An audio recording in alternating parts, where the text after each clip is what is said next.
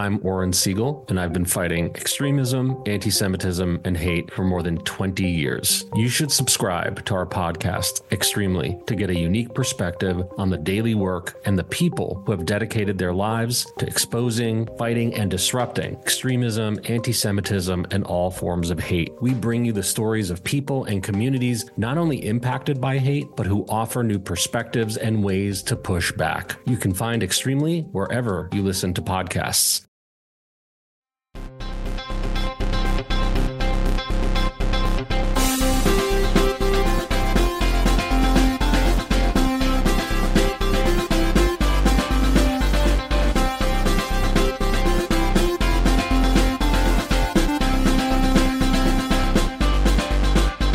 Welcome to Pod Save America. I'm Jon Favreau. I'm Jon Lovett. I'm Tommy Vietor. Later in the pod, my conversation with Politico's Tim Alberta, whose new book about the Republican Party in the Trump era triggered the president to lash out at former House Speaker Paul Ryan. So, it's sort of, whose, whose side are you on there? I mean, it was the only good news of the whole weekend. Right, it's true. Watching him just lash Paul Ryan one last time is, is it was a treat. It was a treat. Alien versus Predator. Whoever wins, Yeah. we lose. Uh, but first, we're going to talk about a lot of news uh, from Donald Trump's racist attack on a group of Democratic congresswomen to the latest episode of Dems in Disarray to some of the new developments in the Democratic primary from the Biden and Sanders campaigns. Uh, a new Love It or Leave It dropped on Saturday. We had a great episode. I harangued an actual seismologist about my problems with the Richter scale, the logarithmic scale for measuring earthquakes, plus just a fantastic episode. Andy Richter, Did you- Cheney. Book Andy Richter on the Richter scale episode by design. I just thought about that. It was it was happenstance, Okay. and we did ask Andy about that, and he said that uh, every joke is new to him. Ira stopped by Erin Ryan. It was a great episode. Also, if you didn't catch it before the weekend started, we recorded a special bonus pod last week with World Cup champion Megan Rapinoe, who Lovett called the Babe Ruth of telling Donald Trump to go fuck himself. accurate. Accurate. Uh, and finally, we are on tour this week. We will be in Denver on Wednesday and Salt Lake City on Thursday with our friend Erin Ryan. Grab your tickets at crooked.com slash events and come see us. If not, you'll hear the Denver show is our Thursday pod and the Salt Lake City show is a Friday bonus pod. All right, let's get to the news. Uh, just when you think Donald Trump has run out of lows to hit, he finds another. Uh, along with birtherism, Charlottesville, and shithole countries, the president has given us a new entry in his racist Hall of Fame. A tweet where he told Representatives Alexandria Ocasio Cortez, Rashida Tlaib, Ilhan Omar, and Ayanna Pressley to, quote, go back and help fix the totally broken and crime infested countries from which they came. Ilhan Omar has been an American citizen since she was a teenager, and of course, the other three women of color were born and raised here in the United States. Um, a day later, Trump has doubled, tripled, quadrupled down on this uh, on these racist tweets. I believe we have um, a clip of him responding to a reporter's question about it uh, just this morning. Does it concern you that many people saw that tweet as racist and that uh, white nationalist groups are finding common cause with you on that point? It doesn't concern me because many people agree with me. And all I'm saying, they want to leave, they can leave. Now, it doesn't say leave forever. It says leave if you want. Well, that's that about sums up the uh, the Trump presidency, does it? I, I'm not concerned because many people agree with me. Um, guys, I realize this isn't at all surprising coming from Donald Trump. Uh, he has been he was a racist before he ran for office. He was a racist during the 2016 campaign, and he's been a racist since he's been president. Um, and we know that because he continues to say and do racist things. Um, but where do you rank this statement in terms of how ugly and dangerous it is? Ooh, that's a hard one. I mean, it's up there. It's up there. One you didn't mention was what he had said about Judge Curiel, which was the idea that someone who is of Mexican descent can't judge I him know, I fairly. I couldn't find a, a single phrase. But that, but that's it. But it's all. But of I a thought about that too. You know, it isn't shocking, um, but it does still. It is still. When I saw it come across the uh, the uh, Twitter transom, I was admitted, admitted I had this sort of like pre-discussed, not just with what he had said, but with what I knew would come. Right, the the correct description of it by Democrats and pundits, the hand wringing that Republicans won't speak out, the eventual arrival of the uh, half-assed bullshit statements that we've seen today. It's like we've done this before, but just because someone's punched you in the stomach before and says I'm going to punch you in the stomach again, doesn't mean that when you get the punch, it doesn't doesn't fucking suck.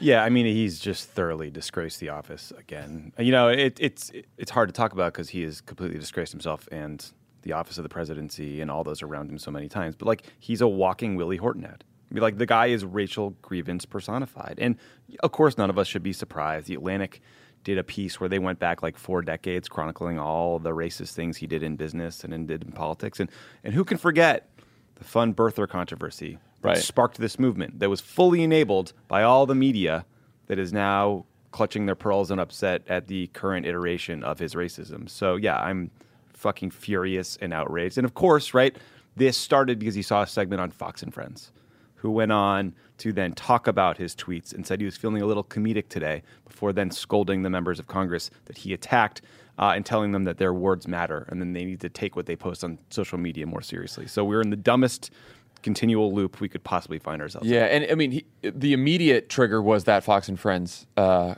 uh, segment.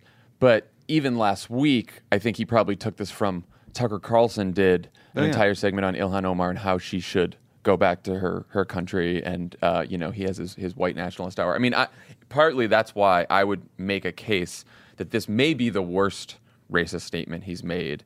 And it's certainly the most explicit. Absolutely. I think go, go back to your country if you don't agree uh, said only to people of color is one of the oldest racist tropes in this country. Um, there's plenty of people of color who've heard uh, similar sentiments, uh, s- comments made to them. And I think it also ties together with very closely, more closely than almost anything else he's said, with a white nationalist worldview, which is America is a white country. And um, if you are not white, then you are here as a privilege. You're a guest here. You're a guest here, and you, should shouldn't criticize it. You should be grateful, and if not, you should go back to your to your country. Lo- Lovett, is, I mean, I, Lovett is right. I think this is the most explicitly racist thing he's said since the Judge Curiel comment, which Yes. Paul Ryan, noted coward, at that time said it was the textbook definition of a racist comment. He's telling these women that because of their skin color, regardless of the fact that they were born in this country, that they should go back to some presumed country of origin. It is blatant. It's also it's the most un-American thing he's said. I I would say right. It's Yeah. go back to where you came from because you're not white, and therefore your lack of whiteness means you'll never be fully a citizen. That you can't actually be American. Never. You can never be as fully American as me. Like that's as un-American as it gets. It's like it's Deeply unpatriotic. Right. You don't want to get into like a- a, it's tit a- for it's a- yeah. tat about this kind of thing because it's like I found myself like I I've, I found myself typing. Yesterday was a day of trying to not type out tweets, then trying to type out tweets, then deleting tweets because I was like angry and I wanted to say something, and I found myself just typing and then deleting like Donald Trump hates America. I did, and I was like, why am I going to put that into the world? It's obviously true, right? His seething hatred for anyone who's not white and not for him his view that you can't really ever fully be a citizen if you aren't white, no matter how long ago you came, whether you whether you became a citizen uh, by by achieving it or by being born it, um, is an expression of a hatred of this country. But of course, even saying that, you feel like you're adding to this endless, endless argument in which everyone just spends all day making something simple complicated because there's nothing else to say. It's an incredibly racist, un-American comment. It should be denounced unequivocally. People, whether you were born here or whether you became a citizen, your citizenship is full and irrevocable, and everything else is a sideshow. Well, it also goes to show that this is not. People like to say, "Oh, this is about illegal immigration." It's not about illegal No, it's not at immigration. all. It's about immigration writ large. And or I think even it is, not even about immigration. It's about race. It's about race. well, but I think it is. I think what's important about this comment is you can have racist comments over here, and you can have debates, legitimate debates about immigration, who gets to be a citizen, who doesn't, who gets deported, who doesn't over here. But these are fused together under this presidency, and so you have to see these comments and hear these comments through the prism of the ICE raids that have been carried out over the weekend. What's going on at the border? You know, they just uh, announced a rule today that will effectively, they'll try to basically end all asylum protections altogether. Mm-hmm. Um, it seems very illegal and it will be challenged in court immediately, but that is their their goal. Their Mike goal Pence is not. touring a fucking. Uh, walking by a group of men behind a fence, refusing to engage with them, treating this like a zoo. Right. They don't. They don't. Their their their their goal is not to try to reduce illegal immigration. Their goal is not to deal with the influx of asylum seekers. Their goal is to have no asylum, to have less legal immigration, to ha- you know to get rid of, deport the 11 million people who are here who have lived here for decades. That is their ultimate goal. They want a whiter country and that is a I never thought I would be saying that as something that's not an exaggeration of another party, but that is It's- exactly what they're trying to do. It's completely it- it's explicit. Yeah, it's explicit. And the other the other thing that they're doing in their efforts to clean up after this racist comment is inserting Israel into the middle of it. I can't Which even- is completely. First of all, no one was talking about Israel in this current iteration. Right? They're pointing at something that offended them that Ilhan Omar said months and months ago. But this should piss off anyone who actually believes uh, that the U.S. should continue its support for Israel or wants support for Israel to be bipartisan, because Trump is taking support for Israel and throwing it, using it as a human shield in the midst of a controversy about a racist comment. He's harming the ability for U.S. support for Israel to be a bipartisan issue by injecting it here. And his little shithead friends like Lindsey Graham are doing it too, and they're just as bad. Well, it's it's um. The president said a group of members of Congress should go back to their country. Everything else is small. Right. Everything else, everything else is. So I don't even want I don't even want to gauge the whataboutism this time because it is so like no you don't no There's you no don't get to talk about Israel you don't get to talk about the policies you disagree with you don't get to talk about any of that it's- shit. it's he told American they're- they citizens to were go back to their country. They were wearing they were wearing short skirts. They must have been fucking asking for it. Like that's that's how it comes. That's how that's what that's what they're saying. And if you and if you're a Republican politician and you can't just straight up condemn this, condemn the comments themselves without doing your fucking equivalency and say, even though I disagree with these four women on things, even though they've made, even though you know all this bullshit, even though, even though, no, even though, just it was wrong. The answer it was it was wrong and racist. That's And- the only acceptable answer. And zero have done that. Yeah, two two have called it racist. Two have called it two racist. Republican congressmen have called it racist. Toomey and Collins are out there being like, "Well, I uh, I strongly disagree with their politics. These mean- comments are beyond the pale. Don't sink to their level." What do you make of the uh, Republican response or lack thereof um, in the context of how that has changed over time, right? Like, Tommy, you mentioned that Paul Ryan during the Judge Curiel uh, controversy said this is the textbook definition of a racist comment. Um, you know, Kevin McCarthy is the leader of the House now. You don't hear anything, haven't heard anything from Kevin McCarthy, nothing from Mitch McConnell. Why has it gotten actually worse from Republicans, even as his approval rating has stayed the lowest uh, of almost any modern president? Because Trump is uh, Kano from Mortal Kombat. He, he punched through their chest and ripped out their spines. all the other ones, and he, and he killed all the others. Right? Like Yeah. Mark Sanford, any member of Congress who ever stood up to him is gone now. They were not reelected. Paul- and they are scared to death of a primary. And that's the only thing they care about. Paul Ryan denounced what Trump said about Judge Curiel back when he thought Donald Trump was going to lose. Yeah. So he was. He didn't really think there was any cost to it. He was going to say what he thought was true. even sh- could- even shithole countries, I think they were a little bit more forward. You know, I do mm-hmm. think over time it has, and, and I think this is why it's useful to, you know, I think the first reaction is, well, Trump's always racist. We shouldn't be surprised, and that is true. Mm-hmm. But I think we are becoming, you know, the whole we had a lot of talk about this when he first won, like, oh, don't normalize Trump, don't, don't normalize Trump. It has been normalized, right? Right. Like bit by bit, he is chipping away at what our standards of outrage. They, they were, I think, stronger around shithole countries, except for Tom Cotton, who basically concocted a lie to try to sell that it was about something else. And I just want to correct myself. Sub Zero had the spine ripping. It- it- I was going to say I it's didn't, I think, Sub-Zero. ripped know the what heart out. Yeah, That's my Sub-Zero. bad to all the Mortal Sub-Zero. Kombat stands out there. which I was- of which I am one. Um, I will him. say that finish him. Yes, I will say though. However, I never was a master of the fatality moves, and actually, Donald Trump eh, eh, not isn't either. He does do an uppercut over the pit. that is his move. He does send people falling into the pit. the other challenge is the feedback loop is closed for Trump. He he hears about uh, these members of Congress from Tucker Carlson. He sees a Fox and Friends uh, episode that spins him up. They go on to defend him, and the Republicans know that like that closed loop will never be broken. The the, the racist circle will remain unbroken. And then Yeah. you see people like Brit Hume, who everyone in Washington pretends is a serious reporter out there defending the comment and denying that it was racist, right? Like there's no there's no way for us to inject rationality into the closed loop of awful that he has created with his buddies at Fox. yeah. Is Uh, there, declaring it's not racist, I immediately.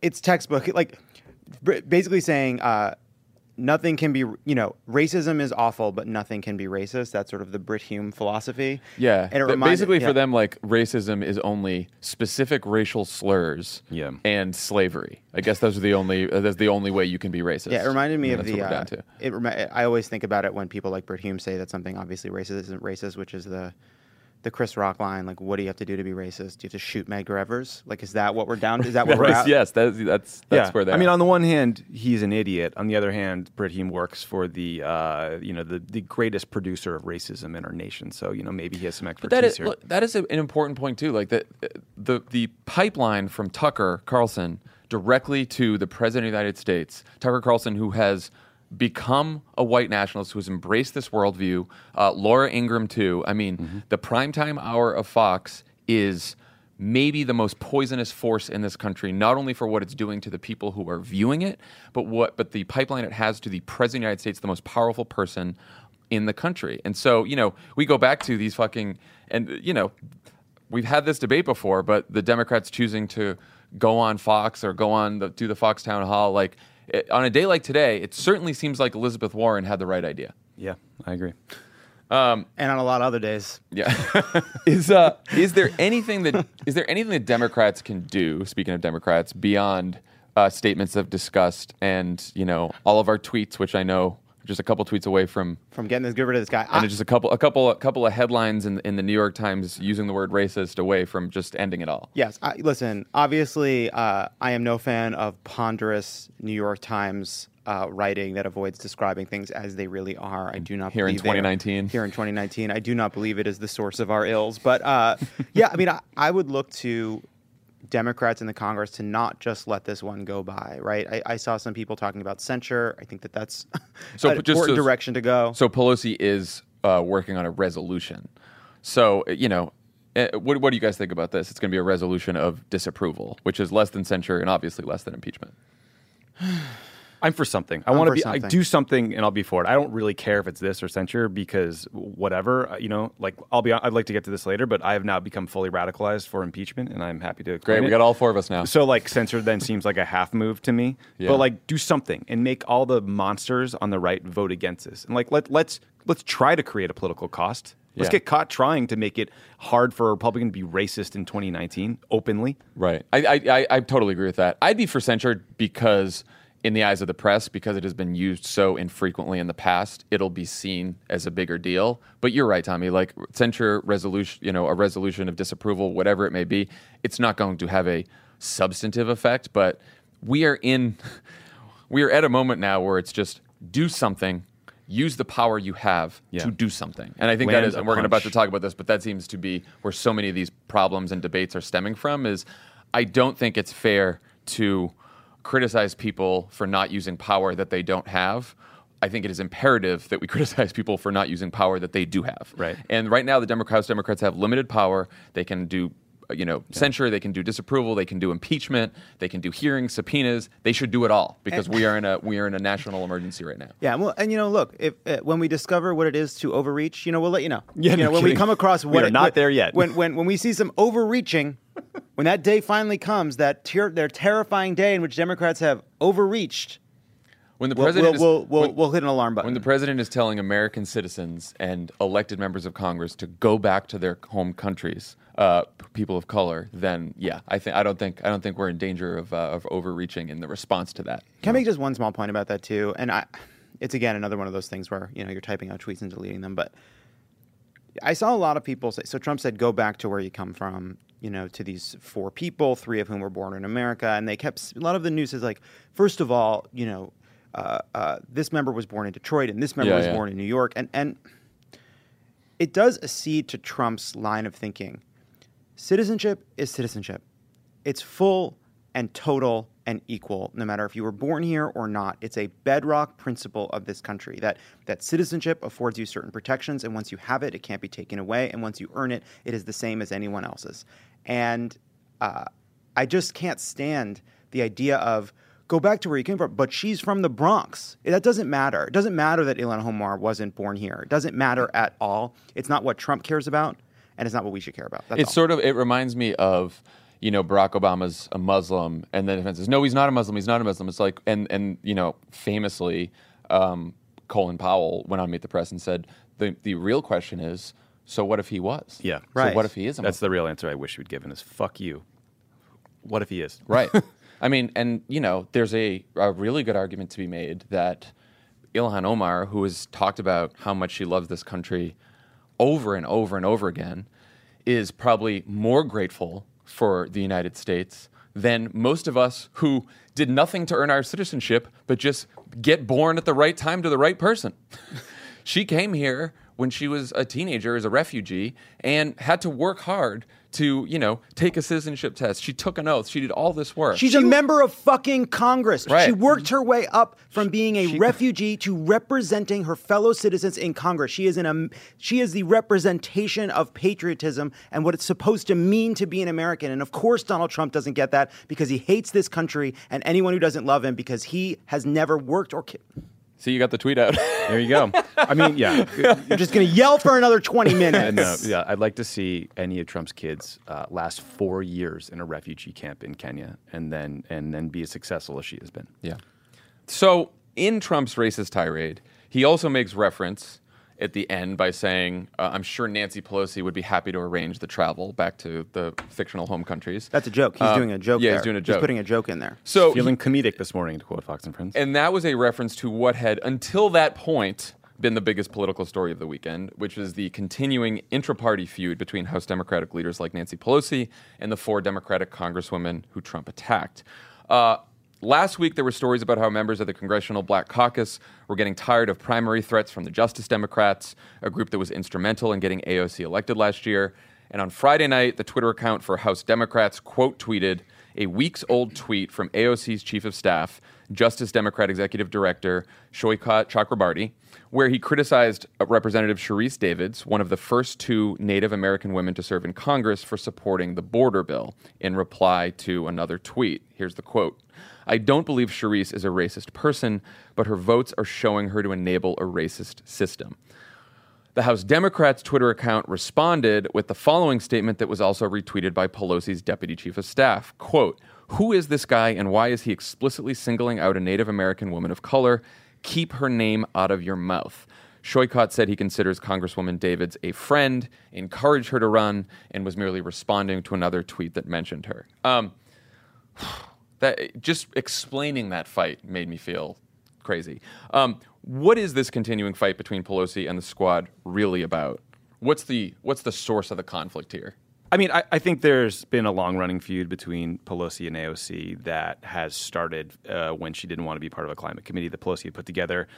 Everything was magnified enormously uh, when a bunch of Democrats voted in favor of a border bill that uh, those four members you mentioned earlier opposed for very legitimate reasons. And then, you know, there have been multiple Maureen Dowd columns now that have taken a gigantic fan uh, and and fanned the flames of this, you know, back and forth between them, which got us to here. Yeah. Um, I think you know there there's a whole roiling debate now about who is at fault, and I, I mean I I feel hearing you describe that gets my frustration up on all sides, but I, land on feeling like Pelosi and leadership needs to do a better job here because I think we often give her a pass because we know that part of her strategy is to defend moderate members and keep the majority and take hits for people that um, have tougher re-elections. And I think by any measure that strategy is failing completely, right? Like Sharice Davids, who was mentioned here, is a rep from Kansas. She is not helped by being a part of this controversy. I, she didn't tweet her name, but she also didn't quote tweet it from the House Democrats account. Like she doesn't want that to happen. That House Democrats tweet was crazy. It is absurd. And, and, and so, like, the challenge structurally is going to be that Pelosi's team wants unity among the caucus. They want everyone to come together and to fall in line. And for AOC and, and people like Ayanna Pressley, they know that Pelosi and her team never wanted them to be there in the first place because they ran primary campaigns against Joe Crowley or Mike Capuano, people that the leadership would have preferred to stay in place. So I think that like what should have happened when that Maureen Dowd piece was printed is whether or not you agree that she was singling out four women of color, Pelosi should have read that concern from lots of people online or AOC herself and called her and That's said, what I- "Here's what I meant, and I'm so sorry if you took it that other way." Take her belief literally. Take it sincerely. You know that she felt singled out in this manner because like these are women who are singled out constantly by the president of the United States and have like had felt like there are legitimate threats to their lives that have been increased because of attention online and nasty tweets and all this shit and like be a little bit more cognizant of that. Yeah, I think that Pelosi should have. I mean, uh, you know, I tweeted over the weekend that I think they should. It's crazy to have these arguments on Twitter like this. These and and Saikat said this himself. Um, he's like, I'm not interested. In, he, in response to the House Democrats tweet, he's like, I'm not interested in substanceless Twitter debates, of which this was one. I think there are plenty of legitimate fights to have as a party legitimate criticisms of Nancy Pelosi, legitimate criticisms of the squad, and they should be had in public, right? But this sort of shit, when you get down to that House Democrats tweet and this and how we're all talking about this now, this is useless. And I do think that all these people should get in a room together and work this out. And I think Pelosi should be the one who takes the lead on this because she's the leader. She's in leadership. She should invite them to her office and have a conversation and stop this bullshit. And, you know, the smart point that Pelosi made in the caucus last week was if you have a problem, don't you know criticize people's uh, in you know motivations and and attack people personally on Twitter. Come see me, and then the House Democrats turn attack, around and do that. which is you know run by Exactly. Hakeem Jeffries. Um, but and then he they go and do that, and they start a Twitter fight, which is just it's wrong. You don't do that. Like I mean, it's it's unproductive. It's unproductive. It also, you know, Brian Beutler said this that a lot of this feels like referred pain. You know, the squad, right? They are members of Congress, but they also represent, I think, a lot of people who feel frustrated by inaction and a sense of stasis that they see on the part of Democrats, including Nancy Pelosi and the others that they view as the establishment. So, on top of that, I think it's not just about the controversy over a uh, climate change committee and whether it has subpoena. It's not just about a border bill. It's about, I think, a deeper challenge inside of the Democratic Party. And you know, Brian Beutler said this on Twitter that he referred to it as a kind of uh, referred pain for the fact that there hasn't been impeachment because there's a sense not just amongst voters but among some members of Congress, including this new younger generation that was voted in by a kind of more diverse, more feisty Democratic base that they are not getting what they had hoped for out of House Democrats. They're not getting enough fight. They're not getting impeachment. They're not getting the kind of hustle and intensity that they were looking for. And so I think there's a, a sense that we're kind of pushing up against the bounds of what Democrats are willing to do in Congress. And until we see, I think, greater action on the part of the leadership, these kinds of things will happen, I think, again and again. Yeah, I do think that the debate over the border bill is very instructive and sort of where a lot of this stems from. Though I think the ultimate source is the anger over the lack of movement on impeachment. Yeah. But on that border bill, and we, you know we've talked about this before. I think that Nancy Pelosi and Chuck Schumer and the Senate Democrats and a lot of the House Democrats simply did not even try to fight hard enough to include more protections in that bill. They didn't, and they should have, and they should be criticized for that. That said, once you get the final border bill, um, it's either a yes or no. And if they had voted down that border bill and not provided the funding that Trump asked for, um, they wouldn't have shut down a single detention facility. The government would not have stopped what they're doing. In fact, they just would have been more overcrowded. They would have done the same thing. So it was both votes were pretty shitty. But to that, you know, as AOC's chief of staff did, to accuse a whole bunch of Democrats who voted for this border bill of enabling a racist system is not fair. It's just not fair. And like, there's a lot of Democrats who voted for this bill, especially, and that's why Sharice Davids got brought up. The you know one of the first two Native Americans in Congress, she voted for it. Lauren Underwood, uh, the youngest black woman in Congress, voted for it. Antonio Delgado voted for it. Katie Porter, very liberal, voted for it. Like, you can't just you can't just take a huge shot at people and say they're enabling a racist system like that because it also obscures the truth about the bill, which is it was a shittier bill. Pelosi and Schumer should have fought harder, but it did provide some small measure of relief. And the only way to really end the detention of these people, of these children, the only reason to, the only way to close down these detention facilities is to get Trump out of office. That is the only way. I, I think I think you're right that those members, including a bunch of brand new, really progressive, really great members, were handed a horrifically shitty political situation. I do think that the public conversation about the crisis at the border and family separation in particular has not fully um, understood the depth of the problem. I agree. Family separation sounds like a temporary thing where a kid is away from a parent and then it gets resolved. When in fact, the American Academy of Pediatrics says no child, no child should be placed in detention because even short periods of detention can cause psychological trauma and long-term mental health risks. I am concerned, and I think a lot of activists who I heard from after I talked to Warren Binford are concerned that we are doing irreparable permanent damage to children along the border. We are. And none of us should be surprised that these members of Congress didn't criticize Donald Trump for being a racist because when Mike Pence went and saw 400 men in cages without cots to lie down on, without a single pillow, with like fucking tinfoil blankets, Senator Lindsey Graham, Senator Mike Lee, and John Cornyn were there with them, and none of them said a goddamn word. They experienced it. They smelled the smell that the pool reporter called overwhelming. They knew it was like 90 degrees in the room. They didn't say a goddamn thing. They don't care about these people. It is a humanitarian crisis. It is a travesty. It is something that we are going to grapple with for a country for decades that we have let this happen, that we are letting this happen in our name right now. Uh, my point is the border bill is passed, and arguing about that vote over and over again right now is useless. And if and and every member of Congress who's still upset about it, every activist, every person who's still upset about this should be like, okay, uh, Pelosi and Schumer, you negotiated a shitty bill. You fucked us. What's next? What are we going to do about this? Because this problem isn't solved and we need to do something else. And I think we have limited options here. We just have to be honest about know, that, only controlling the House. But I think the focus now should be on okay, what, what points of pressure can we put on Pelosi, Schumer, and then McConnell and Trump now? To get something done and, And just I- to keep the fight moving forward. and I think I- sometimes and I think when you have these Twitter fights, it is always about looking backwards and yelling at each other and just becomes completely unproductive. Let's put pressure on them now to do something. Well, that's I think that's the question that comes out of this, right? Okay, you didn't want to fight here.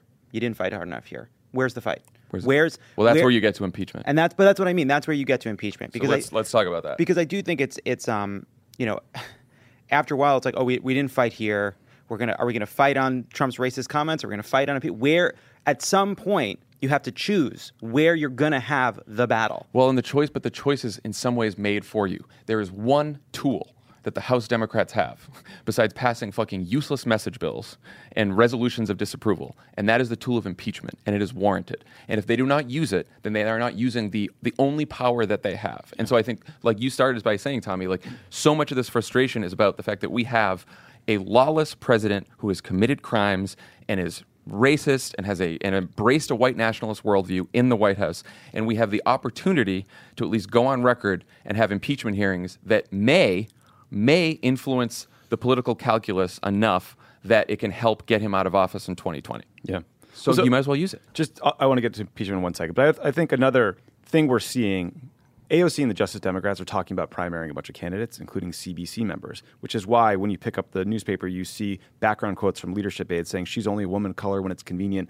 None of the things she's fought for align with communities of color, and a group is funded by elitist white liberals. She's a puppet. That's that is an insane, gross. offensive, disgraceful thing to say. So, like, I get why Also, the don't be a bad coward. blood- Put your fucking name on that. I get why the bad blood is. Why would is you want to put your name on that? So It's so such a bad terrible thing to say. on the left. But like again, leadership said that, right? So that's why I think the onus is on Pelosi and her team to fix this and get in the game here. Now back to impeachment. Like for a while, I've I've constantly said that I, I if I remember Congress and someone said you should be for impeachment because you're that puts you on the right side of history. Tell your kids like where you stood in this moment. That would convince me. I think. I hope. Um, but I've worried about the politics. I am now pretty firmly convinced that the politics of not impeaching are way worse because it is resulting in this shit. Because we have looked more feckless in our oversight capacity than I ever thought possible. And I'm not entirely sure how we got here or who to blame, but it is a problem and it is gonna it is going to check our ability to provide oversight of the things Donald Trump is doing, stop him where we can, and it's also going to make Democrats who were rallying and marching two years ago depressed as hell and Yeah. wondering why. And I want to look. It may be satisfying to lay this all at the feet of Nancy Pelosi, but it is it is not necessarily true. And just say I don't I don't blame Nancy Pelosi. House leadership aid could be any one of a number of individuals in a number of offices. Oh, I'm sorry. I'm saying yeah. it may be satisfying to lay the failure to impeach at the feet of Nancy Pelosi. And I think she does bear a lot of responsibility for it because I think if Nancy Pelosi wanted to try to whip votes in favor of impeachment, she would be able to make some headway. But a lot of these new members who we love and who we've talked about are legitimately afraid of this because of their districts, because of the polling in their districts. And I think the question is how do we persuade and convince these members to come along. Because if the votes are there, Nancy Pelosi's not going to stand in the way, but she's clearly not whipping in favor of it. And so I think sometimes there's, you know, as much as we can criticize Pelosi, there's too much of a focus on her, and we don't realize that she is, in fact, protecting a lot of members. And not just asshole blue dog conservatives, people that made the House majority that we all like and we all voted for, uh, who are very progressive, who are afraid right now. And we have to make sure that they're not afraid. We have to persuade them to not be afraid of this. Right. Two things are true. One, she is, she has said publicly, privately, she wants to take fire for impeachment on behalf of members who don't want to do it, while at the same time she's not doing enough to make impeachment possible. You know, to Tommy's point, the politics. This is this is what changed my mind too. Uh, the politics of impeachment, they're unknown. The politics of of almost maybe someday impeaching are garbage. They're We're- we're living through it now. I've- Does it I've feel been good? saying I've been saying this. I feel like for months, we are in this twilight, semi-impeached, uh, feckless oversight period that seems to have absolutely no end in sight. No end in sight. You know, if you had said to uh, if you had said to people that this is what oversight would look like if we win the House before the election, people would have been horrified. They would have been horrified that this is what they get. We we spent so much time talking about so how important it was to get that gavel, how important it was to have subpoena power, how important it was to do oversight does anyone listening believe that this is what we meant? That this is the level of oversight we were hoping for? Hey, Of we might get not. Bobby Mueller up there in a couple weeks. So, So- you know, or Right. maybe some, you know, maybe some more closed door hearings with uh, various Trump administration officials. So I don't know what the politics of impeachment ultimately look like, but one of the cases I'd be making to some of these members who are maybe more afraid of it is, look at where we're at now. You think this is good? You, you like living in this permanent state of being asked whether or not you're for impeachment? If you think impeachment is bad politics, we can do it this fall and make the big case, and then you can campaign on whatever you want. But if we don't impeach soon, we are going to be talking like this for a year, and it is going to be ugly, and it is going to be unhelpful, and it's going to be worse than having done nothing. And again, I think you know Seth Moulton, um, congressman from Massachusetts, who's running for president, made a great case for impeachment over the weekend. And you know, Moulton said, "Look, I, I think we should use the fact that the Republicans in the Senate are obviously going to exonerate him to our advantage." By saying we don't expect them to do the right thing, but before we go into the 2020 election, we want every member of the Senate to go on record. Do you support Donald Trump and his obstruction of justice and his crimes and his xenophobia and all that shit, or do you not? And, you know, I don't think, we said this before, I don't think Susan Collins and Cory Gardner and some of the other ones want to take a vote on impeachment. No, I don't either. That doesn't necessarily mean that they will not vote to exonerate Trump because I don't, you know, I don't think they have that much courage, but they don't want to take that vote. They do not want to take that vote.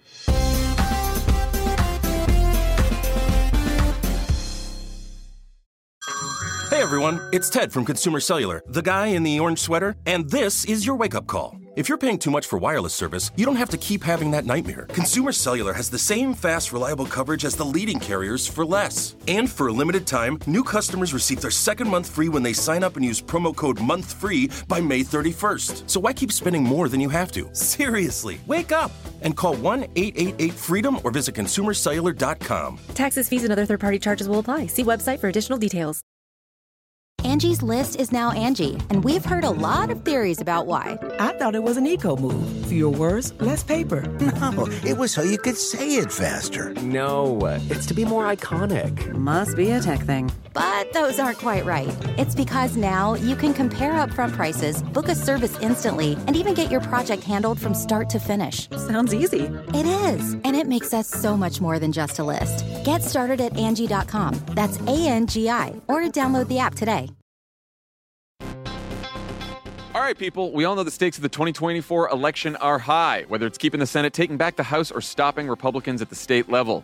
If you're ready to make a real difference, sign up for Vote Save America's 2024 volunteer program. And just to make it interesting, we're pitting you against each other. Vote Save America will sort you onto a team, east or west, and you'll compete with a community of other volunteers to maximize your impact on the ground with opportunities tailored to you and the causes you care about. The team with the highest volunteering stats could secure the biggest prize of all, the continuation of American democracy. Head to votesaveamerica.com slash 2024 now and get ready to organize or else. This message has been paid for by Vote Save America. You can learn more at votesaveamerica.com, and this ad has not been authorized by any candidate or candidates committee.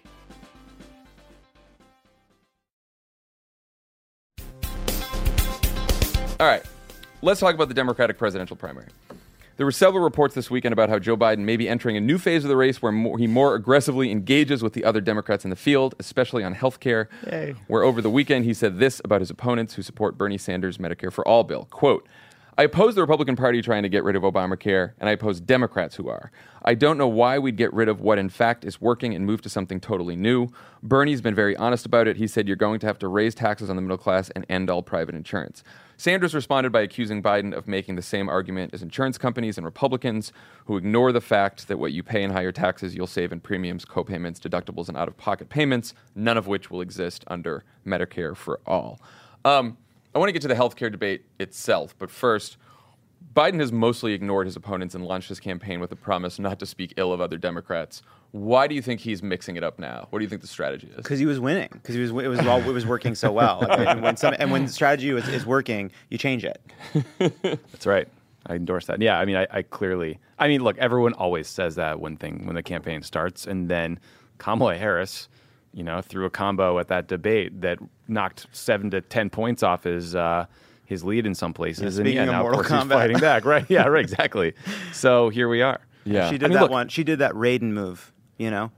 By the way, though, this is the right strategy. Like, and it's and I think you think can't it's, run a rose garden strategy in a primary. I think it's the right strategy. I also think it is, you know, we just talked about substanceless Twitter spats. This is a completely, you know, legitimate Yeah. and very important debate to have that both Joe Biden, Bernie Sanders, and every other candidate argue about healthcare and the future of our healthcare system. It's an important debate to have. We should have it. No one should be shying away from that just because you don't want to like talk about other candidates. Yeah. It should be a fair debate. It should be an honest debate. It shouldn't get personal, but we need that debate. I, I agree, and I, I agree with what Dan said on the Thursday pod that I don't want to make a healthcare debate about Obama's legacy or being opposed to. Obama's legacy. I really hate that. I do think that Medicare for all versus a public option is a very important substantive policy fight we should be having. Uh, I was at the grocery store yesterday.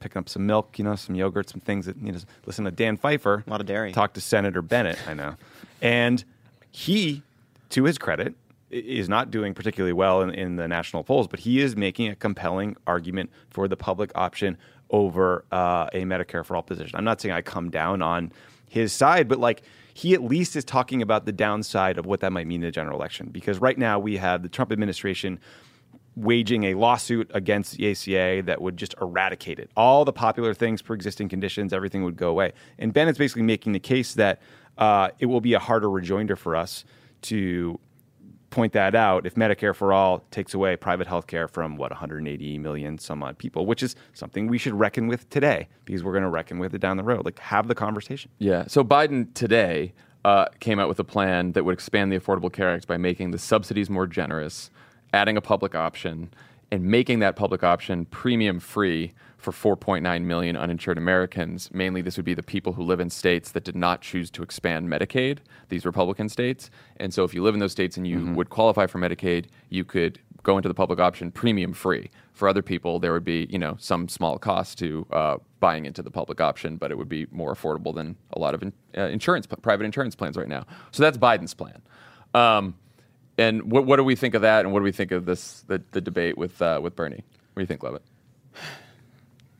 So I think it's an important debate. I do think that there's I I think the the healthcare debate we were having between the kind of Medicare for America plan Mm-hmm. and the uh, Bernie plan, I think, was a really good and important one. I think what Biden's introducing, I think, intro- adds some of the complexities that a lot of the critics of Obamacare point to, which is it's you know it's hard to the benefits are complicated, they are diffuse, it's hard to understand who's helping, who's being helped, and who's being hurt. Uh, it makes the system more complicated. I think that that's like a legitimate critique of this kind of a direction. Um, but Biden is making a case for the kind of center left politics he's practiced basically his whole life, and he's saying. Uh, he's what he's saying is there is a coalition of voters who actually want my kind of politics, Yeah. who aren't part of this new, new and louder, more progressive wing of the party. That there is a there is room for someone uh, more to the center, and he's going to stake his candidacy on that, which I think is uh, shows some integrity because it's who he is. Yeah, I, I I think it's a fair debate to have. I don't. I, I agree with with you and Dan Tommy too. Like I don't uh, like making this about Obama's legacy. If you're for the Biden plan, you're for Obama, and if you're for the Bernie plan, you're against Obama. Um, and part of the reason that's true is because in 2018, when he was campaigning, Barack Obama said that Medicare for all is a good idea. so that's that's one reason why that that debate's sort of silly. Um, but I do think getting into the details of the plans are important. You know, like B- Biden's sort of right now, at least rhetorically it's a bit of a lazy argument that he's making, even though his policy I don't think is lazy at all. His policy is a real policy. But the argument is we don't want to start we don't want to trash Obamacare and start from scratch and have all these people wait and stuff like that. It's if we went from Obamacare to Medicare for all, there'd be a four year transition under Bernie's plan. Things don't get tra- like people's healthcare aren't going to get trashed in the meantime, right? Like it's going to be a transition from Medicare for all. We don't go to nothing first. we don't go to nothing first, right? Medicare for all is going to be incredibly difficult to achieve. I think there are both political and substantive issues around moving to a Medicare for all system, but you've got to make the case for what those obstacles are, both on the political side and on the substantive side.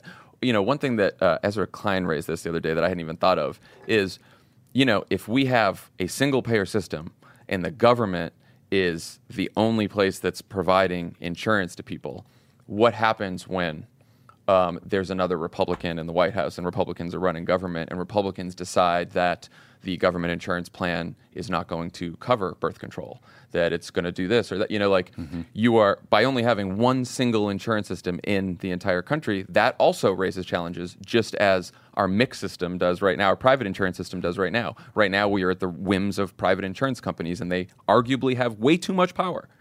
But the question is, what happens when the government is the only provider of health insurance? And I think it's a legitimate debate to have. And I also think the financing is a very legitimate debate to have. Yeah. Because Bernie sort of skims over. He's like, oh well, we're, yeah, you're going to pay more in taxes, but uh, you're not going to have any premiums, copays, deductibles, everything. Well, how much more in taxes, and how much am I actually going to save? And is it going to happen all at once, where suddenly I'm not going to pay premiums, but suddenly my taxes are going to go up? Like, what is the difference going to actually calculate out to for the average American? And because he hasn't had a specific financing plan attached to his Medicare for All bill, we don't know that. I also do think there's another side to the argument around oh, what if the government is in charge of uh, the insurance system, then one day Republicans will be, which is we have seen what happens when we try to do something more moderate, which is that they call it socialism and try to destroy it anyway, right? So I see the argument Yeah. both ways, which is They're going to try to destroy it no matter what. Right, and it's sort of like, well, we have a bigger problem here. With what do you do with a with a Republican Party that's just basically like a rearguard action against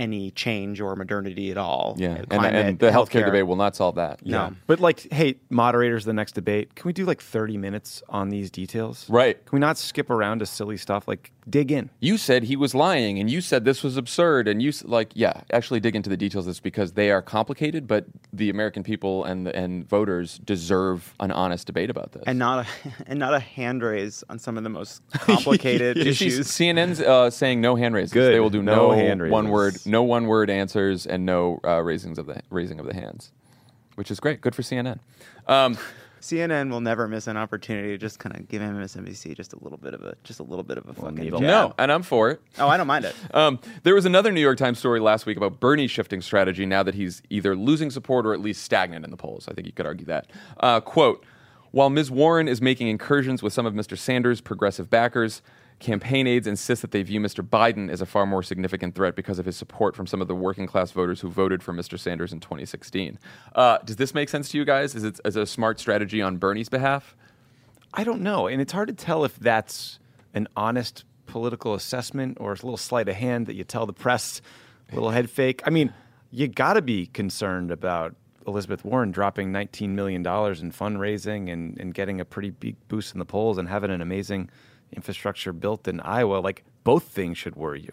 Yeah, I think it's I think it's a super tough position for Bernie to be in because and then you know after that story, uh, he was asked this weekend, "Why should you be president and not Elizabeth Warren?" And he said. Elizabeth Warren is a good friend of mine, and all I can say is the following. What people understand is that for decades now, there have been great speeches, great legislation, and great plans. What we need is a mass movement of millions of people, which I am prepared to lead as president. So that is the argument. That is as close as he's going to get. Which, uh, what do you think about that argument? I love it. I, I think it. Well, you know, B- Bernie's been very, um, very kind lately. Bernie's response to Biden, I thought, was actually a pretty fair, you know, critical attack on his healthcare plan. I think that is what he believes. He does not want to criticize Elizabeth Warren on the merits. And I will say the, the gulf between Bernie Sanders and his and some of his staff and supporters is wide. wide, wide, wide, wide, wide, wide, very wide, a yawning chasm, if you will, a, a gaping maw.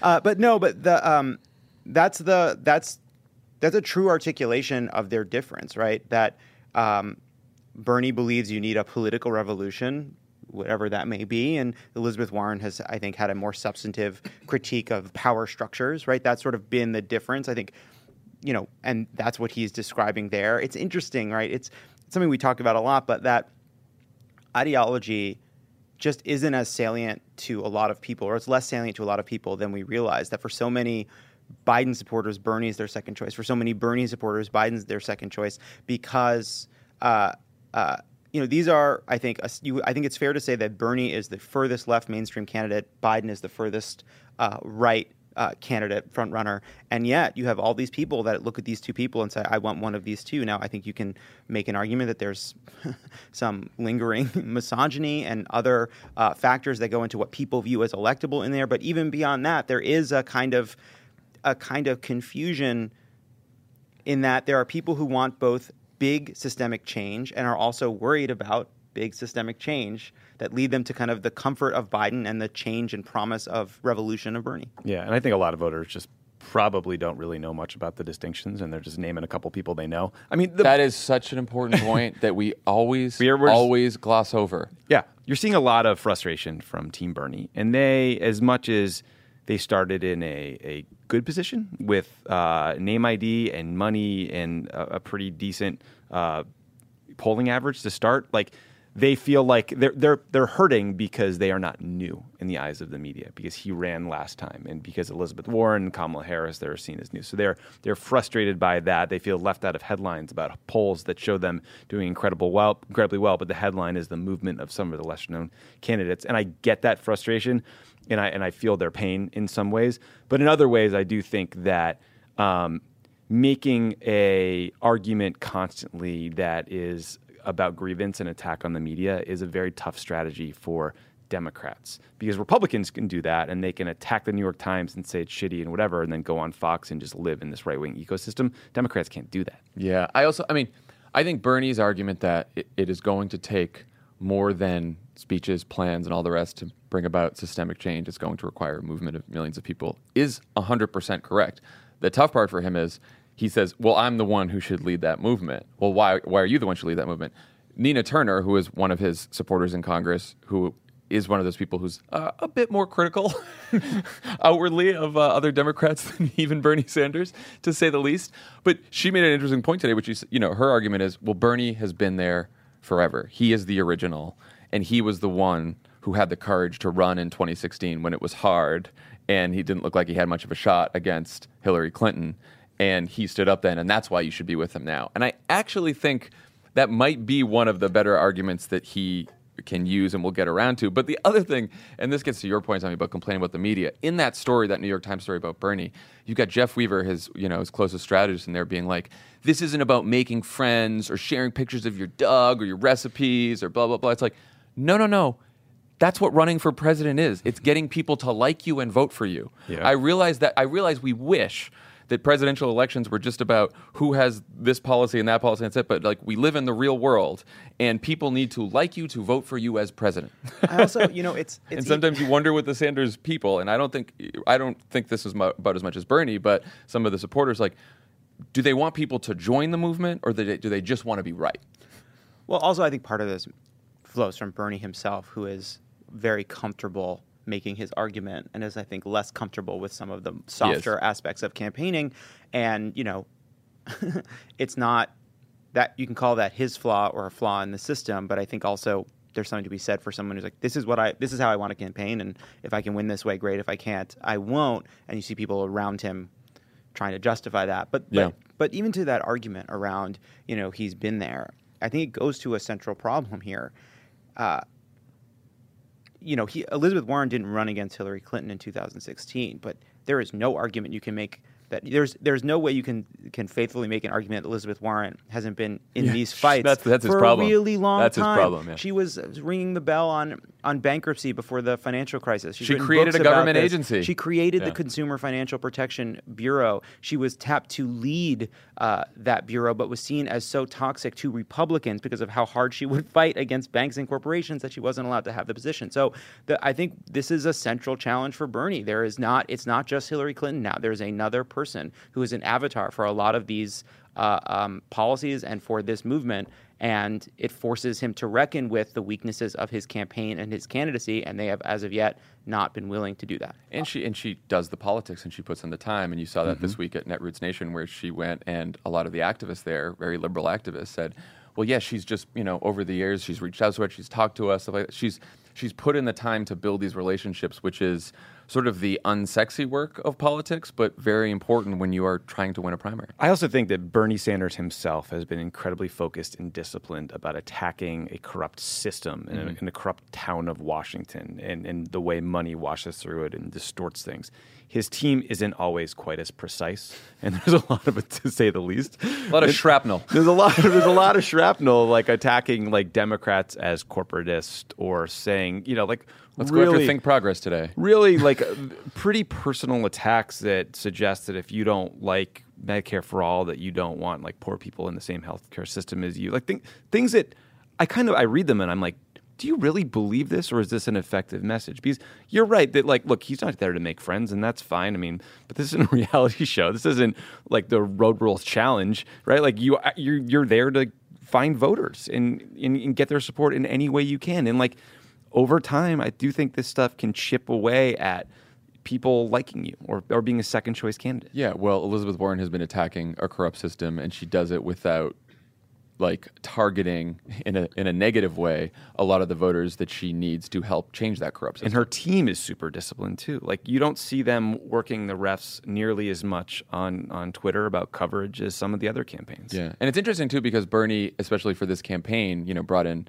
Faz Shakir as his campaign manager, and Faz, who had worked for Harry Reid in the past, he, you know, he's of that world that's Warren's world as well, where you build political relationships, you talk to people. So, you know, I still think there's sort of hope to have that sort of influence on Bernie that he's got to play the game to win the game. You know, I think he can still do it, but that's his that's his challenge. I also, I remember there was a moment in 2016. I think I think Bernie launches this long shot candidacy.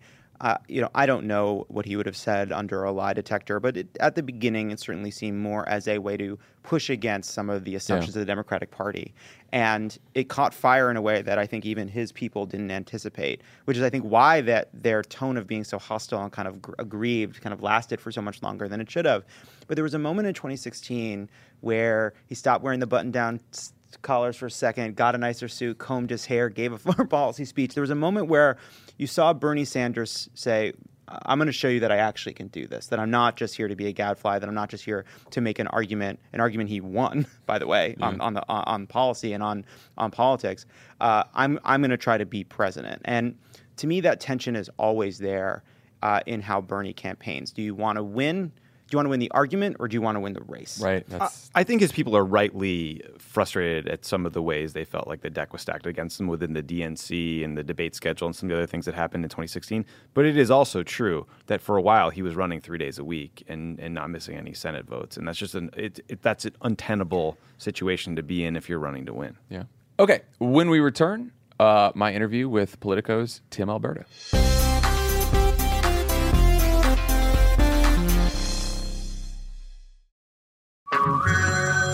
Everyone, it's Ted from Consumer Cellular, the guy in the orange sweater, and this is your wake up call. If you're paying too much for wireless service, you don't have to keep having that nightmare. Consumer Cellular has the same fast, reliable coverage as the leading carriers for up to half the cost. So why keep spending more than you have to? Seriously, wake up and call 1 888 freedom or visit consumercellular.com. Savings based on cost of consumer cellular single line 1, 5, and 10 gig data plans with unlimited talk and text compared to lowest cost single line postpaid unlimited talk, text, and data plans offered by T Mobile and Verizon January 2024.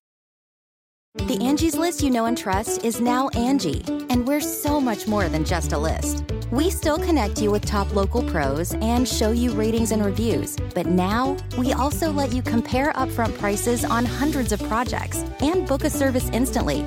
We can even handle the rest of your project from start to finish. So remember, Angie's list is now Angie, and we're here to get your job done right. Get started at Angie.com. That's A N G I, or download the app today. Guys, it's been a rough year. Going to get rougher, and you deserve a little treat for not going insane yet. You could head to the local tiki bar and tell the bartender, do your worst. But we have a better idea for you, which is pick out something from the Crooked Store. The store is stocked with tons of new merch. It's perfect for the spring. And classics like the friend of the pod tees that you'll be wearing long into the next administration or the next fascist dictatorship, depending on how things go. Pick up a new tee for the warm weather ahead, a mug that'll remind you to stay involved this election year, or a hat celebrating your favorite pod. Go to crooked.com slash store to shop.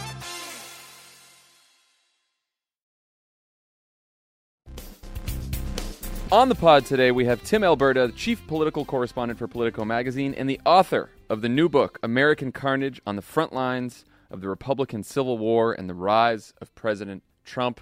Tim, thanks for joining. Hey, this is as good as it gets. I've done a lot of media this week, but nothing cooler than this. Thanks for having me. Oh, well, you're so welcome. Um, so, a couple of months ago, Joe Biden kicked off a debate among Democrats when he said that uh, history will treat this administration's time as an aberration and that the fever in the Republican Party will break once Trump is gone. Um, other people say that Trump is a symptom of a broader rot within the GOP. What did your reporting for this book tell you about this debate? You know, it's that's a really foundational question, actually, at the heart of the book. Um, you know, we see all of this polarization and, and, disunity in the country right now, and I think it's fair uh, for some people to sort of instinctively, reflexively want to lay it all at Trump's doorstep. And I, I do think that's a mistake, just to the extent that I think what Trump really did effectively was that he saw some of these things building long before anybody else in the Republican Party did. He he saw this angst. Uh, he saw some of this nativism rearing its ugly head. He saw this disgust with the political class and a lot of people feeling left behind by politicians of all stripes. And he really tapped into it and, and weaponized it and exploited it in a way that nobody else was able to. And I do think that Look, for all the attention on Trump, and every day he gives us cause to to have these, you know, really existential conversations about, you know, where we are as a country and as a culture and and in government. But I do think we we have to think beyond Trump because he's going to come and go. It is a transient office. He won't be president forever. But I do think that these same forces that sort of propelled him into office, th- this wave that he rode into office, is still going to be here when he's gone. And I do understand what Joe Biden was trying trying to say, what the vice president was trying to say, which is that you know these these Republicans in Washington have you know got themselves a case of Stockholm syndrome, and, and they're so scared of this guy that that they're unwilling to speak out, and that has sort of um, tainted the party as a whole, and and he has remade the party in his own image in this fell swoop, and that once he's gone, they'll return to normal. But I also do think it's pretty naive because I think that Trump has you know, sort of sent all of us through the looking glass here. And I think the political system itself is now so vulnerable to disruption. And you're beginning to see a little bit of it on the left, not to compare anybody on the Democratic side to Trump, but you're seeing some of that same asymmetrical warfare now. And so I think there's a big, big question for everybody uh, well after Trump is gone, which is how do we get a lid on this thing? How do we sort of bring some normalcy back to politics? And how do we restore some of the just basic conventions and institutions that made government stable? Well, it seems like the only way you're going to do this on the right, which is where the xenophobia and and racism is, at least that Trump has exploited, um, is if some Republican politicians somewhere stand up and say that this is wrong and reject this. Um, so you know we're right now in the middle of a whole bunch of Republicans putting out sort of mealy mouth statements on Trump's racist tweet from the weekend. I think I've counted now only two House Republicans have actually called them racist. Um, what? Why is that? Do you think? I mean, because you know, some people on the left will say um, this is because a lot of Republicans actually agree with him, and then a lot of other people will say, well, they're just too chicken, chicken shit to say anything. I mean, in in your experience talking to all these Republican politicians for the reporting in this book, what, where does the resistance to stand up to Trump come from?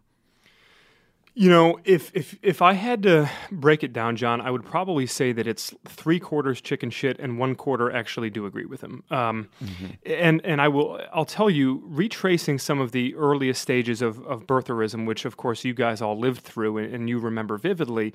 I mean, there were, and I have stories in the book about some of these members of Congress, Republican House members, who behind closed doors were constantly agitating about birtherism, and and Boehner and Cantor w- would look around like, who the hell are these people? And then, of course, you know, Boehner has this great quote where he talks about, look, Congress is nothing more than a slice of the American people. You have some really really smart people and some really really dumb people. You have some really really nice people and some people who are Nazis, and so naturally you're going to wind up with some sort of fringe conspiracy minded folks, and that also means, yeah, you're going to probably wind up with some racists in Congress, or at least some very racially insensitive people, if I'm going to be very generous in Congress.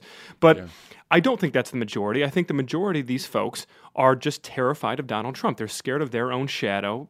Look, we all know that in politics, Self preservation is the name of the game. It drives everything. And when you are a member of the House Republican Conference or of the Senate Republican Caucus, and you see what happened to Mark Sanford or Jeff Flake or even Bob Corker, who says he stepped uh, you know, down on his own, but he was going to have a hell of a hard time keeping his job, or Justin Amash, who just left the party, you look around and you realize that no longer is it the ideological divisions in the party that determine where you are as a Republican. Uh, and that was, of course, you know, the, the big post George W. Bush debate. Are you part of the establishment or are you part of the insurgency? Are you a conservative or a moderate? All of those divisions have really fallen by the wayside, Jon, and we're left with this very basic division of are you with Trump or are you against Trump? And, and if you're not with Trump, you are taking your career in your own hands and you're running a very real risk of losing your livelihood. And that's more than most of these folks are willing to gamble with. I guess uh, the question is why has why has this reluctance to challenge him like gotten actually worse over time, even as he remains one of the most unpopular presidents in modern history? Is it is it just a fear of Trump, or are other political incentives and other factors coming into play here? It's a good question. I would answer it two ways. I think first, it's not just a fear of Trump, but it's a fear of Trump's base. I, I, think for most of these folks, and now you did see back in November of 2018, you did see some of the Republicans in Congress who were more critical of Donald Trump, who who did keep the White House more at arm's length. And it's not coincidental, of course, that most of these Republicans were those who were coming from more suburban-held uh, congressional seats with with more diverse populations, upscale, college-educated, white-collar, and, and a lot of those folks understood that they weren't going to win or lose based on whether Trump's base was mobilized behind them. They had to appeal to a broader slice of the electorate, and ultimately, a lot of those folks lost. And and so, what you are left with, at least in the House, which is always going to be a better case study of kind of where our politics are, mm. you are left in the House Republican Conference with an overwhelmingly disproportionate number of Republican lawmakers who hail from these demographically homogenous districts, where if you are on the wrong side of Trump's base, then you're shit out of luck. You're probably going to lose your job. Uh, and so I think that that's a big part of it. It's not just that they're afraid of Trump, that he's going to, you know, call them late at night and, and bitch them out, or, or that, you know, he's going to embarrass them at the Oval Office, but it's that if he turns on them publicly with a tweet, or if he, you know, gives even the faintest whiff to his political operation of, you know, I don't like this guy, we should we should go nose around the district and see if we can find somebody.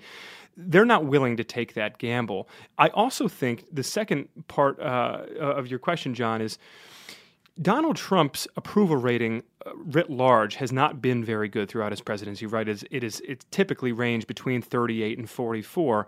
Mm. But what's interesting, and I talk a lot about this in the book, is that almost like clockwork, with very few exceptions, his approval among self-identified Republicans is right around 90 percent, very consistently, and that's really really good. As a matter of fact, at this point in his presidency, two years and change into his presidency, he is the most popular Republican with the Republican base in the last century, save for George W. Bush in the aftermath of 9 11. So even while he has alienated the broader electorate and certainly lost the support of moderates and independents, he is still really, really strong with self identified R's. And I think that's what makes it so difficult for GOP politicians to seek any distance from him. How, uh, how much does the media environment on the right influence this? Because you know, I, I believe that Trump wouldn't be able to have this hold on his base without not only Fox, but like most of the other conservative media environment, with a few exceptions. I know you used to work for National Review, but it seems like the National Reviews, you know, Weekly Standards uh, got out of business, but some of those sort of establishment conservative publications don't really have a big audience or a base on the right anymore, and that what's left is sort of the foxification of the entire conservative media, and that is the engine that sort of keeps Trump's base scared, angry, and loyal to Trump. 100%. You cannot possibly begin to overstate just how fundamental Fox News has been to this administration. Uh, and it's not just with what they do in terms of defending the president, but it's in. Uh, we always talk in media uh, about you know it's not just the stories that you cover, but it's it's the stories that you don't cover, and that is so true when you look at Fox. You could not begin to count the number of times over the last you know 28 months when there was some major defining moment that in any other administration would be sort of a, a legacy crisis, uh, some you know something that's gone totally off the rails in the administration or Trump has said or done something that is just beyond the pale so far outside of the mainstream uh, of the American presidency that we would all be sort of shocked by it. And if you read the newspaper if you turn on CNN or MSNBC if you get on Facebook or Twitter that's all anybody can talk about.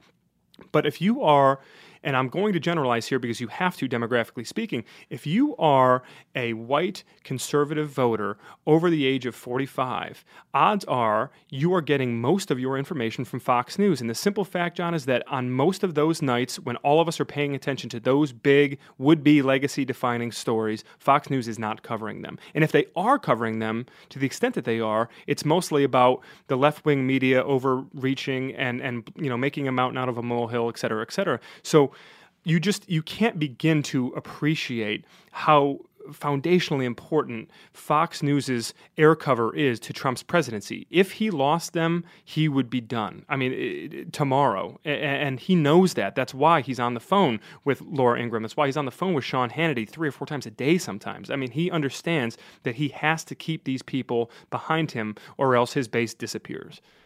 So a lot's already been made of the things Paul Ryan told you for this book, uh, which uh, certainly set the president off. Um, we've had a lot of uh, fun here in Pod Save America taking on Paul Ryan. Um, my my my view of Ryan is that he uh, has put up with Trump's racism and instability because he wanted lower marginal rates and entitlement cuts. Uh, I know that maybe a slight over exaggeration, but am I wrong? Like, what, what, why else did Paul Ryan put up with Donald Trump? No, I mean, look, honestly, Jon, I, I actually don't think that's much of an oversimplification. I, I, think that Ryan understood full well, and I reported this uh, back, you know, I don't know, a year ago or so. So it's old news. It's in the book, but you know, I was the first to report that that Paul Ryan on election night 2016 in Janesville, Wisconsin. I was there, and and I was told that he was ready to give a speech that night. That he was certainly under the impression that Donald Trump was going to lose and probably lose very badly. And so Paul Ryan had prepared to give a speech that night, basically putting Trumpism to death and turning the page on this very dark and ugly chapter in the party's history and, and declaring that henceforth we will not be this guy's party and, and, and, it's time for a new day tomorrow on November 9th. And when Paul Ryan is watching those returns come in, he is just stunned. I mean, he he's slack jawed and he can't really believe it. And he comes out on stage and he gives these very brief remarks. And I told him afterwards, I said, it looked like you just seen a ghost. And, and he, you could just see it all, written all over his face. And of course, Trump does win. And he puts that speech right back into his jacket pocket and decides then and there, you know what? Look, I've got a choice here. I, I, can remain true to myself. I can be critical of the president, as he had been throughout the, much of the 2016 campaign. I can call him out for all of his xenophobia and all of his misogyny and all of these other things. But if I do that, I'm not going to be the Speaker of the House. There's just no way. It's not going to work. I can do that, or I can basically take a vow of silence. I, I, can decide that it's not worth it, that, that maybe other people in the party can hold him to account and they can police him. But if I'm going to be the Speaker of the House, and if he's going to contract out essentially all of the policy making to me and let me have this two-year window to try and remake, uh, you know, the, the, American government in the in the image of what I've been dreaming about as a movement conservative for decades, you know, Paul Ryan's thinking, then that's a pretty good trade-off. And of course, his friends are sort of wincing, saying, to him, "Do you know what this is going to do to you?" And and look, Paul Ryan is not dumb. The guy had been around politics his entire adult life. He understood that this was, as his buddies called it, you know, Paul's deal with the devil. But he thought that it was worth taking. And from everything I understand, Jon, he didn't really think twice about it. He was not tortured in making that decision. But I do think that certainly you know, six months later, a year later, and certainly two years later, by the time he was retiring and leaving Congress, the weight of this had fully set in on him, and he understood that as a guy who had always been really popular throughout his congressional career, even when he had proposed, you know, really divisive policies, he was a really well liked guy in Congress by a lot of Democrats, and he realized that his reputation was kind of permanently tarnished, and that really did bother him. And I could see it on his face when we sat down after he retired uh, for our interview in Janesville, and I could tell just, you know, within 30 seconds of, of talking to him that he was ready to unload and that he felt like this was his chance to sort of you know clear his chest and get these things off of his mind. I mean, there, there's the obvious concern about his reputation, but do you think he regrets the deal at all, or does he fundamentally think the tax cut was worth it? And by the way, I, you know, you hear this from him, you hear this from Gary Cohn, from Dina Powell, from Reince Priebus. You know, we all stopped him from doing worse shit. Um, do you think they feel good about the deal that they made in terms of the direction of the country? Man, it's such a good question. And I did ask him, and he didn't really directly answer me.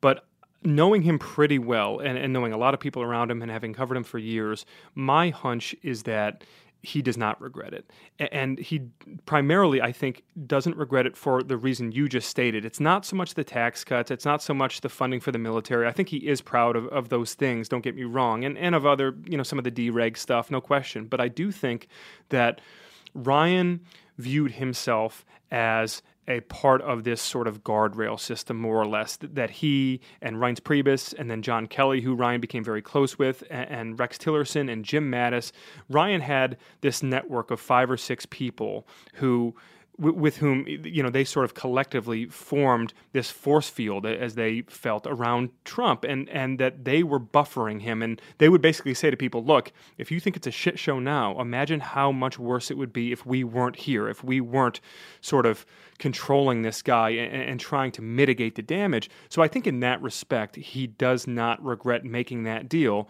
but I think it does weigh on him. Again you could sort of see it all over his face when we were having that conversation. So you've covered Republicans and the conservative movement for a long time now. You know, we can all have debates about is the Democratic Party moving too far to the left? Is the Republican Party moving too far to the right in sort of normal times? Does does what's happening to the party under Trump, the xenophobia, the racism that he's stirring up, does it worry you? Does it scare you just sort of as a as a journalist and a person who's who's followed this? Because it does seem like uh, a sometimes something even beyond the typical, you know, reporting and analysis we do about politics, especially on a day like today. Yeah, look, I'll tell you, it does worry me for a couple of reasons. A, I've got three little kids, and and I want them to you know, as cheesy as it may sound, right? You know, the, president, the American presidency is so unique because you're not just the head of government, you're the head of state. And, and, as the head of state, which is very different, by the way, from most countries, but as the head of state, you know, you're supposed to be sort of projecting to the masses some degree of, of moral leadership. And so look, I've got three little boys, and, and, I want them to be able to to look up to the highest leaders in our government and, and see role models, right? So so that's a part of it. I'm certainly concerned to that degree, but I'll say this, Jon. I'm I'm also really concerned because of what we saw yesterday. It's not so much that I think the Republican political class is increasingly populated by racists and demagogues. I don't really know that that's the case. But I do think that the Republican governing class is increasingly populated by people who don't have the stones to stand up and call out what's wrong when it's wrong. And, and I think that that's a huge problem because we as a country have always had, and obviously nobody listening needs the history lesson on, on the moral you know, shortcomings of, of the United States, but we as a country have always had you know intense periods uh, of racism of, of, xenophobia of misogyny of sort of otherism right and and we mm. have traversed those periods and it's been rocky and ultimately i think most people would agree that the better angels of our nature tend to win out in the end but I do think that part of the reason that better angels tend to win out in the end is that you have people who are willing to stand up and, and speak out and make their voice heard even if there are really severe consequences. And I don't think you're seeing much of that in the Republican Party right now. As a matter of fact, I think you're seeing almost none of it. And, and, I think that more than anything else is really concerning. I do think that there are an awful lot of Republicans on Capitol Hill who are good people, who are really, really, really worried about what Trump is doing, about what Trump is saying, and they are this close. They've got their finger hovering over the tweet button, and they're so tempted. They really, really want to send that tweet and rebuke the president and signal to their constituents and to their family members and to their friends and the people who they care about that, look, this is not okay. I can't stand for this anymore. But again, when you throw that political self preservationist instinct into the mix, all bets are off. And it's really discouraging to see so many people who I think otherwise do have a conscience and who do have a real problem with the, what the president is doing not speak out and not make their voice heard on it. That is what worries me because I don't see it changing anytime soon. Yeah. I always think that those of us who sort of analyze politics for a living probably spend a little too much time focused on you know people's character traits and their consciences and like what they're doing about politics on an individual level and not enough focus on sort of larger structural incentives which is often how politics works do you see any incentives out there for republicans to p- potentially pull their party back from the brink or back from trumpism if he does lose in 2020 I do actually, and and I could be wrong on this, of course, but I really do. I mean, one of the real Shakespearean ironies of this entire stretch of time that I chronicle in the book is that Reince Priebus was the one who commissioned this autopsy after Mitt Romney's 2012 loss to, to Barack Obama. And, Right. and the RNC Autopsy Project was oriented around this idea that we cannot be a party that relies on older white voters. Uh, it's just not going to work. The, the math does not add up over the long run. And of course, he becomes chief of staff to the guy who basically wiped his ass with the autopsy. And it's worth noting, though, that that math has not changed. And in fact, really, the demographic death spiral of the modern Republican Party is only accelerating. And so I do think that if Donald Trump were to lose in 2020, and certainly even if he were to win a second term and then left the White House in 2024, I do think that you still have enough smart, ambitious people in the Republican Party who are going to take a look around and realize look, even if I want to try and channel some of Trump's appeal to, to working class America and to some of these economic anxieties, we cannot just be that party anymore. It's not going to work at the ballot box. It's not sustainable. And certainly, when you look at some of these people already who are beginning to maneuver very slowly but very clearly behind the scenes Nikki Haley, Marco Rubio, Ted Cruz you can see them trying to split that difference. You can see them attempting to channel a little bit, harness a little bit of that Trump populist appeal while also trying to broaden it out a little bit eh, eh, with the understanding that the party cannot be branded as a xenophobic entity if they're going to win over voters in Arizona and Texas, and certainly already in states that they that have gone off the board like Virginia and New Mexico and Colorado. The electoral math just doesn't work. So I do think that out of necessity, the party will self-correct. I think it's just a matter of when, because it might not happen immediately. It might take 10 or 12 years, it might take a couple of beatings at the ballot box before they realize that the path they're on is just not sustainable.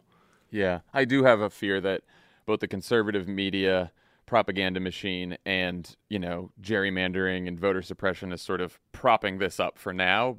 But I do think you're right demographically in the long term, if you can sort of uh, get past all that, which is a big if. um, yeah, that they can't they can't survive demographically for uh, forever, but they're doing their hardest to hang on now with uh, with everything they can. So, um, Tim, thank you so much for joining us. Um, the book is American Carnage on the Front Lines of the Republican Civil War and the Rise of President Trump. Uh, everyone, go give it a read, and uh, thanks for joining us. Hey, this was a treat for me. Thanks a lot.